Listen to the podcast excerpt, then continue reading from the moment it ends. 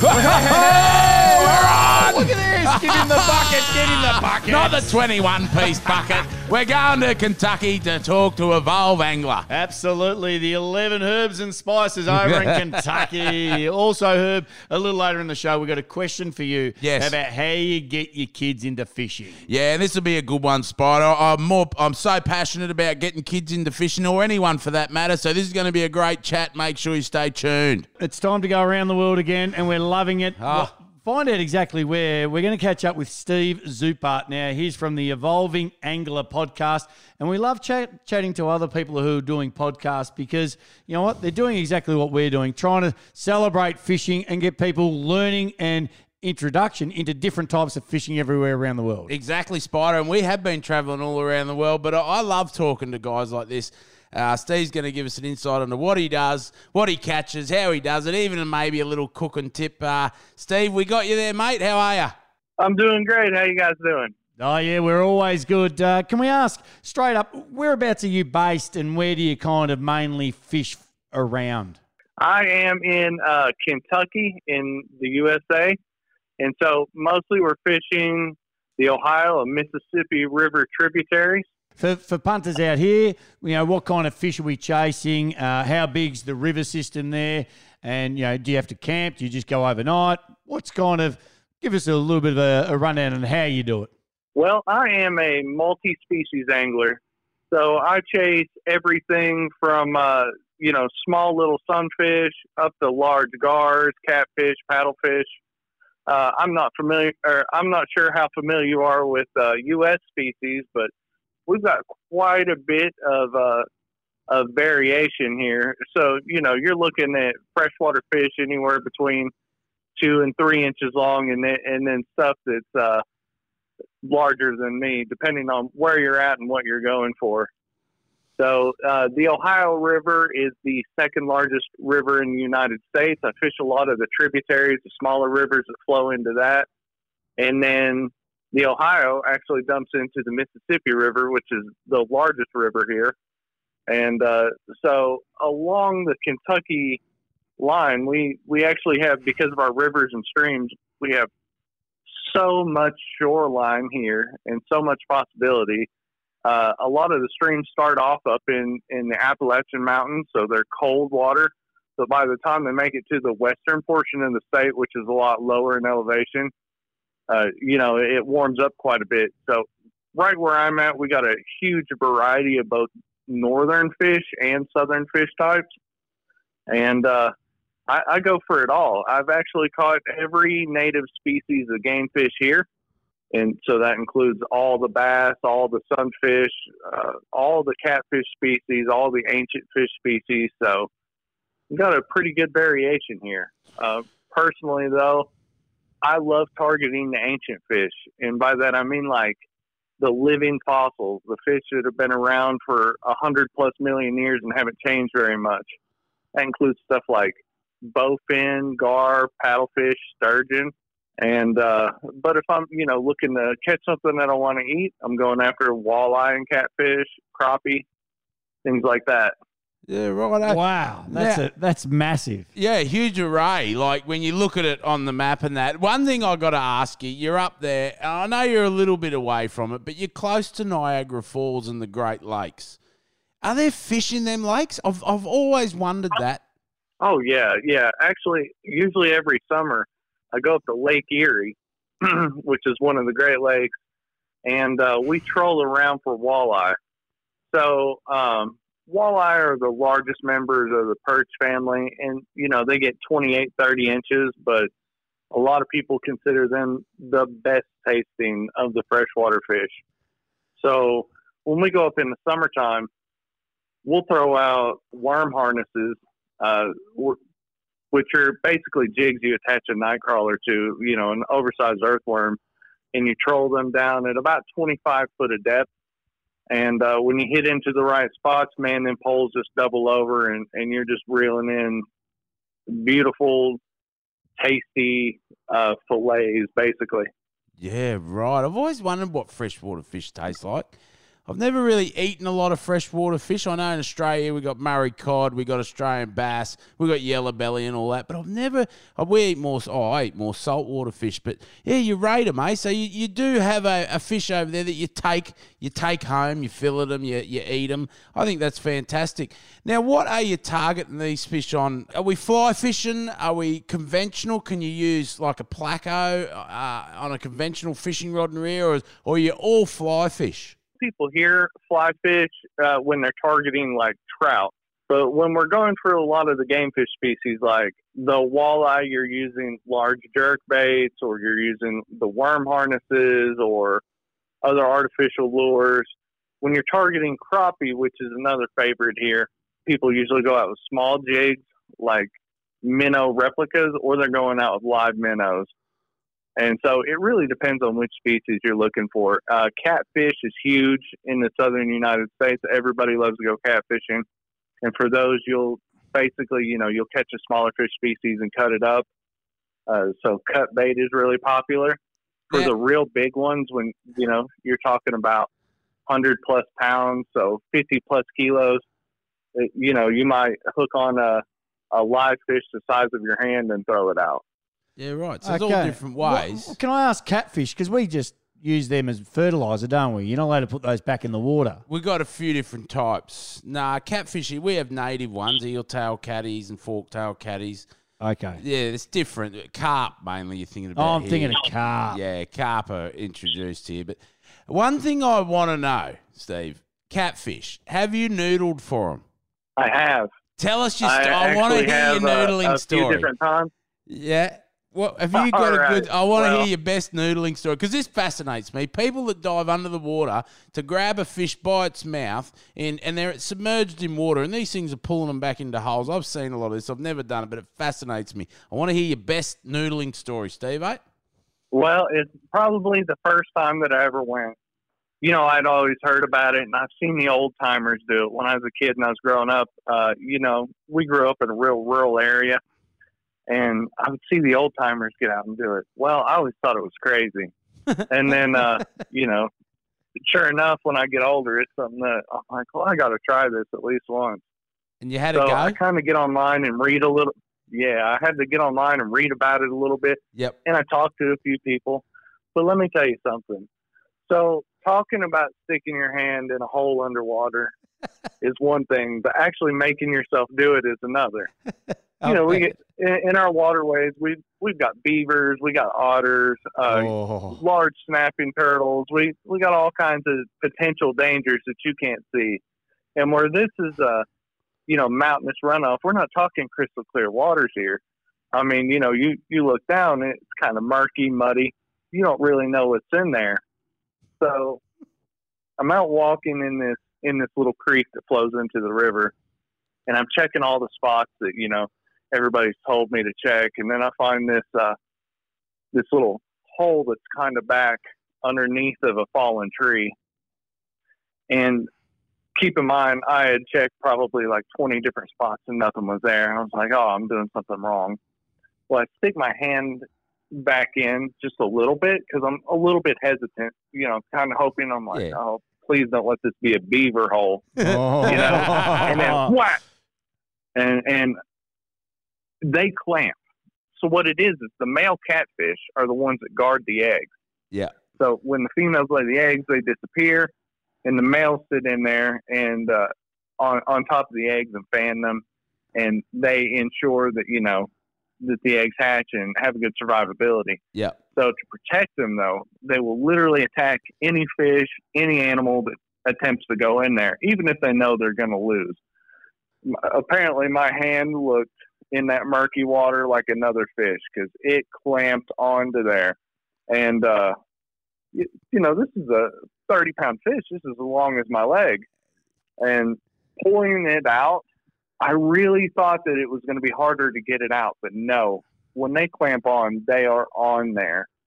And so it was one of those moments, the first time that I ever done it, you know, the first time that I actually found a catfish in the hole. It was so exciting. It was so exhilarating. and it was so terrifying all at once. Man, you yeah, you've got to have a big set to stick your hand down in a muddy hole and uh, get bitten by. Now, do they? They don't have teeth. It's like a raspy mouth, isn't it? So they just clamp down. They don't cut you or anything, but the that would give you a bit of a fright sticking your hand in a hole. oh a my big God. thirty pound fish. Oh, I'll put this one on you. Only um, it was probably oh, late last year. Anyway, I had a little prawn, and there was a barramundi in a pond, and I was feeding the barramundi. You know, same thing, no teeth. And I just had the prawn above it, just putting it on the water, and you, I could see. It. I was looking at the barramundi in the eye. We're having a, we're having a stare off. Yeah. and we're going, okay, what's going to happen? I'm looking, I'm looking, I'm looking, and then he's just gone bang. Oh, Jesus! Oh, it. I've still got one, two, three, four, five. I've still got it. I've still got it. Oh, my God. Oh, Jesus! Oh, Jesus! Oh my god! I absolutely crap my pants. Really? Oh, and the snap and the prawn was gone, and I look back and I've got five fingers still, and I couldn't believe it. It was amazing. yeah, you know that it's coming, but when it actually happens, it still catches you off guard. It'd take It, your was- breath it was away. absolutely exciting though, And then, and and they they don't have teeth. You're right; it is a raspy mouth, but the way that they clamp on and thrash, you still end up bloody. Yeah, okay. So they Oh. still open you up. This is what I was wondering about. Like, I've seen a lot of this on, on the TV and that, but yeah, that that's extreme fishing. Anyone that is going to put your hand down as bait, in, in a, you know, uh, yeah, that that's not my idea of fishing. But I've, you know, I've, I've Would you give it a go? Oh, definitely. I'd love to. If I had someone there that was Would, experienced, would you honestly now? Would you have the balls to put your hand into the hole? Yeah, I'd have to have a few Dutch courages, couple of Bundy rum cans or something before I get in there. Just really fill the void of, of nauseousness, and uh, before I stuck my hand in there, because you don't stick your hand in any holes in in Australia, it, it's bound to get bitten off. You, know, you do a lot of kayak fishing. Um, what's the art? What is the art to kayaks? Hmm. Well, um, Nick, who's the co-host uh, on the Evolving Angler, he does quite a bit more uh, kayak fishing than me. I, I've been out a few times. I'm a bank fisherman, though, Yeah. guys. I'm uh, I'm uh, southern, and I, you know I don't know how that reflects to how you guys view things over there, but I'm I'm rough. I'm out in the mud and walking the banks and Well, hiking up to all these areas that no one ever dreams of going. I have been kayak fishing a few different times, and and it's awesome. You know, it's it's very clean. You can get into these remote places, especially in these little creeks and stuff. You can get into areas, little coves that you could never want to take a boat into, and places that I could never get to on shore. It's great. It, but you know, when you hook into a big fish, when you hook into a fish, it's as long as you. It's dragging you around with Yeah. it. You know, yeah, and uh, you want to make Yeah. you want to make sure it doesn't take you to to a swift area in the current, or or you're gone. Nick does a lot of kayak bass fishing here, Yeah, and and he does really well with it. You know, and he gets out on the lakes and he he knows how to turn the boat and get everything just right. So even when it's real windy, he's not drifting away. I'm not that lucky, you know. Uh, when I first bought a kayak, I decided to go down to the river and I was chasing after muskie, and uh, I wanted to paddle right across the river and get to this little cove where I've shore fished before, thinking I was going to have this other angle. Well, I paddle out and I, I hit the current wrong, and and then I wash downstream. Oh. So in five minutes, I walked so far downstream. It, it takes me like two hours to get paddled back up to where I need to go, and I'm wore out, not ready to cast ten thousand times for a. Uh, oh So wow. I- I'm I'm not the right one to be asking these kayak stories Yeah. because you know it, it would be real disappointing to, to hear from me. I'm not that good on them. Now I've watched a lot of these guys get out and finesse, and they can drift with their kayaks and do all this awesome, amazing stuff. There's a lot of tournaments here. Kayak fishing is absolutely exploding here in this country. A lot of people love to do it. I, I'm just, uh, I'm not personally that guy that's uh I I I don't have the right touch for it. You know, Yeah, yeah, yeah. some guys ride motorcycles, but other guys need to stay in cars. You know what I mean? Yeah. Good point. Well Horses said. for courses, Steve. now you talk about prehistoric fish, and I've got a question for you. I want to know alligator gar or the big gar you talk about. Now these things grow massive, spider. They are massive, and they've got a head like an alligator, big teeth and that. And these guys catch them. You were talking about it before, Steve. Tell us about your experience with a big gar because these things grow massive, hundred pound nearly. Uh, they they are huge. I want to hear your tussle with a big alligator gar. Well, we actually have a few different types of gars here in, in the United States, and uh, we catch a lot of like spotted gar, might be 20, 30 inches long, three, four pounds, but alligator gar. A few years ago, I decided I wanted a big one, and the saying here is that everything's bigger in Texas. So, me and my best friend, we fly out to Texas and go to the Trinity River system. It's known to have like huge numbers of massive gar. Now, you guys were talking about carp, uh, Yeah. you know, being introduced there. Well, Yeah. they're also introduced here, and uh, e- everybody hates them. Really? You know what I mean? They were brought here. They were brought here a long time ago, and uh, they've kind of taken over. And a lot of people dislike how they root around in the mud and dirty up the water and everything. So, not a lot of carp fans here, as much as you'd find, you know, like in Europe. I, I guess in Europe they're a really big sport fish, but here they're considered a rough fish. Well, we go out on this gar fishing trip, and he's got like five carp laid out on the boat. I'm like, oh, okay, so we're gonna cut up little strips of these, right? Nah, he cuts them right in half.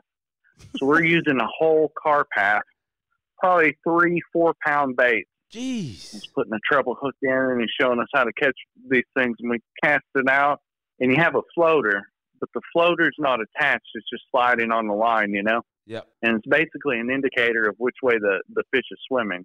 Okay. So a half a carp sitting out on the bottom of the Trinity, and then all of a sudden you'll just see the line take off at a pretty good speed. After the fish goes down so far, it'll stop and it'll maneuver that that gar in its ma- or that carp head in its mouth, and, and then swallow. At which time they turn and go the opposite way. So you're kind of watching the floater just to see Which, which direction the fish is heading. Yep. So I'll set the hook, and man, these things are powerful. Uh, the biggest one that I caught that day was over seven feet long, and uh, we didn't have a scale big enough, but we done the, the length and girth measurement, Yeah. and we figured it out to be 160 pounds. Whoa. And, and they are, Oh my god. they are. It's like hauling an alligator into the boat. yeah. So they're thrashing. You can't reach in and, and you know lift them into the boat because these teeth, these teeth are huge. Yeah. So you have to slide a rope down over the line and kind of noose them and pull them into the boat and let them wear themselves out in the boat because if you grab a hold of one of these, you know, when they're fresh, they're gonna they're gonna whip you. Yeah. Uh, Wow. but we we caught like a dozen. The smallest that day was a hundred pounds, but that was that was my biggest one was 160 pounds, and it was absolutely amazing. That's Uh, like by the end of the day, my my arms were jelly. It was 105 degrees outside in, in the Texas sun, and uh, it was a real workout. One of the most awesome experiences of my life, anyway. That's cool. that's that's like catching me. Oh, you're not that light. Ah, close, spider. That is a massive fish. That is unbelievable. Huge. Can we ask? Um, you know, you do a lot of, as you say, a lot of different types of fishing. What is the favourite fish? What do you love to hunt for? But what do you love to cook? All right. Well, I love fishing for gars and sturgeon, uh, but when it comes to cooking, I'm, I'm a catfish man. Uh, you know, if we go out, we catch these catfish anywhere between three pounds and, and 50 pounds is, is good to eat. Slice them up, fillet them, and being a Kentucky boy, of course, I like everything fried. Oh. So we'll deep fry those fillets. and, Oh, Herbert's starting to Ah. fall in love. Do you put any sort of coating on, on the fillet? Do you, do, do you, do you put breadcrumbs? Are you, are you a batter man? Is it just flour? Tell us how you Kentuckians do it. All right. Well, we got two two big recipes in my house. We got southern fried, which you'll take the fillets and you'll dredge them in like an egg wash, and then roll them in a mixture of flour and cornmeal and deep fry that way. Oh, It's really good. And then uh, my kid's favorite is, of course, beer battered. You mix some flour, your favorite beer, throw in some paprika. It's a it's a wet batter, so dip it in there, drop it in the grease, good to go. he's missing the 11 Oh. secret herbs and spices there, isn't he?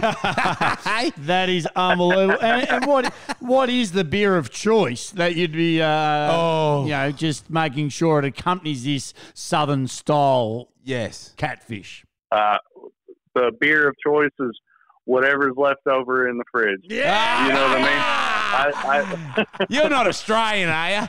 You've come from Australia, haven't you? I'd love to make it out there one day. Oh, you should. Look, it's I don't. I don't even know what I do in in your your all's waters. You know what I mean? I, I sit here and I watch these TV shows. Uh, people out there. Jeremy Wade has been to Australia a few times. He's out fishing for barramundi and catching bull sharks, Yep. Yeah. and you know they're catching sawfish and all that in your rivers.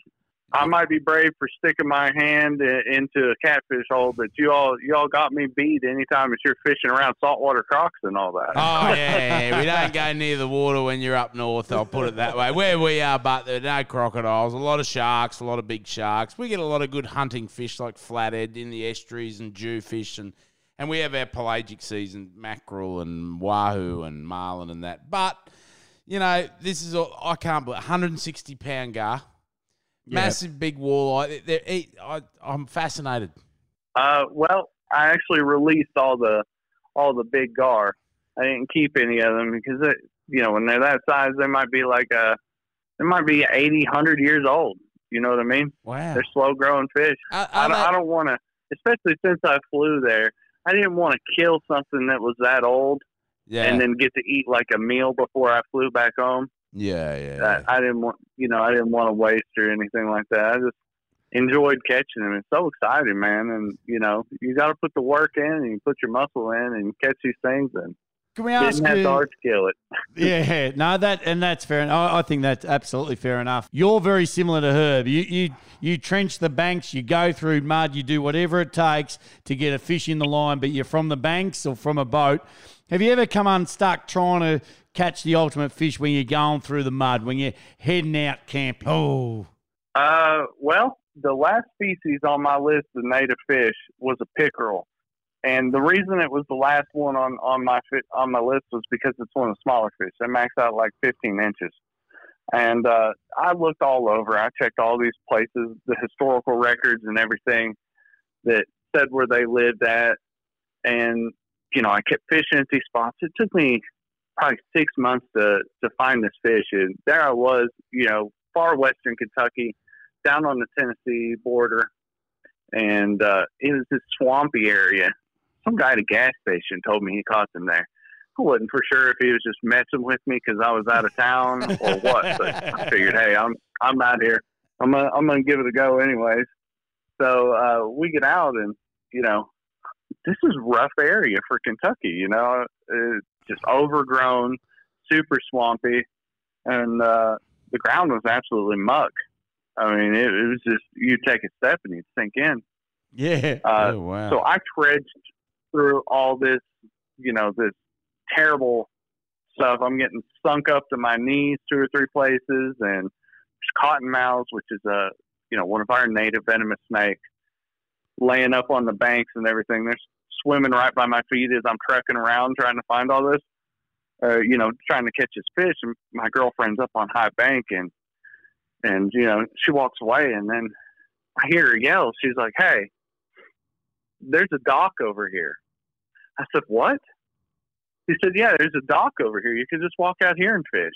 And I Oh. walked out, and sure enough, I I pulled into the wrong side of the lake. You know, I just didn't listen to his directions very well. So here I'm trudging around on the back side of the lake like an idiot, walking through all this swampy area. And there's like a, a freaking city park, you know, just on the very next drive over. And uh, and you and you got the fish I'll tell you end. what, though. Yes, yes, I caught the fish from the dock. Oh, so from a nice little wooden dog walkway that walks out, that's where I finally caught this fish at. Uh, After I trudged around in mud, you know, Uh. passing all these obstacles and everything for two hours. I love it. You got to do it. the hard yards, but geez, it's hard when the missus is right, eh? oh dear, especially when they pipe up and say something. You, damn it, damn it. Oh well, yeah, all right. I'll fish off the dock then. I just wanted to see if there was a better spot round here. That's what you say. Absolutely. I'd never give him the the, the time. right. Steve, thank you very much for joining us. We really do appreciate your time uh, jumping on the anglers. And for everybody out there, if they want to uh, have a listen to what happens around uh, your neck of the woods, all we have to do, go to the Evolving Angler podcast. It's available where you get all your good podcasts. Steve, say hello to Nick. Really appreciate your time. Hey, thanks for having me on. You all have a good one. Good on you, Steve. Take it easy, mate. Over. Well, it is time for Ask Me Herb. And as you say, hit us up at all our socials if you've got a question for Herb or even me. I don't know what. Ask me about something other than fishing. But no, no, no, no, I know enough. But um, Yeah. this is great. Thanks to Julian in South Australia. Yep. He says he's got three children uh, 12, 10, and 9. Yep. And he wants to know what is the best way of getting them started and involved in fishing? Yeah, it's a good question, Spider. I mean, I started as a very young bloke, probably three, four year old, uh, and probably basic first. Go down to the jetty, take a half a loaf of bread, maybe a small packet of prawns, a float, a small hook, burley up some fish, and just get them catching. Doesn't matter whether it's big br- uh, bream, little bream, big bream, flathead, uh, squid, whatever it may be. Uh, just get them catching fish to start with. Yep. So a jetty's probably the perfect thing because it's a bit more visual. You can see the fish feeding. What you you know, throw a bit of burley out, throw a little baited hook with a bit of prawn or something in a small float. Just drop it into the school of fish. Watch them strike the float, hook up, and and then let the kids realise it from a visual point and the feeling Yeah, of yeah. hooking up a fish on a rod. And I think once they get hooked on that, you will know pretty quickly. By let's go down the jetty, Dad. Take us down the jetty Yeah. And and before you know it, you're down there most weekends, and then you can advance from there. Well, I tell you what, it is pretty exciting. It doesn't matter where you are, and if you're driving around and you know you just sit there, and then suddenly you know we're heading off to work each and every day, but over the school holidays you see you know three or four young fellas or young young girls just going out there. They got the fishing rods and they're just flicking in some bit of lures and just having a little bit of fun. It's pretty good, isn't it? Yeah, I love it. I see it uh, school holidays, especially riding past the house, and you know there's kids with little trolleys hanging off the back of their bike, and fishing rods and, and tackle boxes, and I think that's great because it's getting them out and about into nature instead of sitting in a room on a on a on a device. Yep. And it's getting them, you know, some of these kids they catch some good fish. Absolutely. you know, big flathead and whatnot, and to take that home to mum and dad, oh, I'm going to fish for tea tonight. That's pretty exciting for a young bloke, you know what I Oh, absolutely. Yeah. yeah. so I think, um, yeah, the prospect of getting your kids into fishing, one, it's outdoors. Yes, it's a sport. You know, you wouldn't even associate fishing with Should a have been the Olympics. Yeah, I reckon. I reckon it should be. Do you reckon we're missing something here? Do you reckon that uh, you know they've got skateboarding, they've got BMX riding, they've got uh, synchronized swimming, which I know you're a massive fan of. Yeah, yeah, huge fan. Do you reckon? Um, look, they have some of the biggest fishing comps over in America with their uh, big bass and the walleye and all that sort of thing.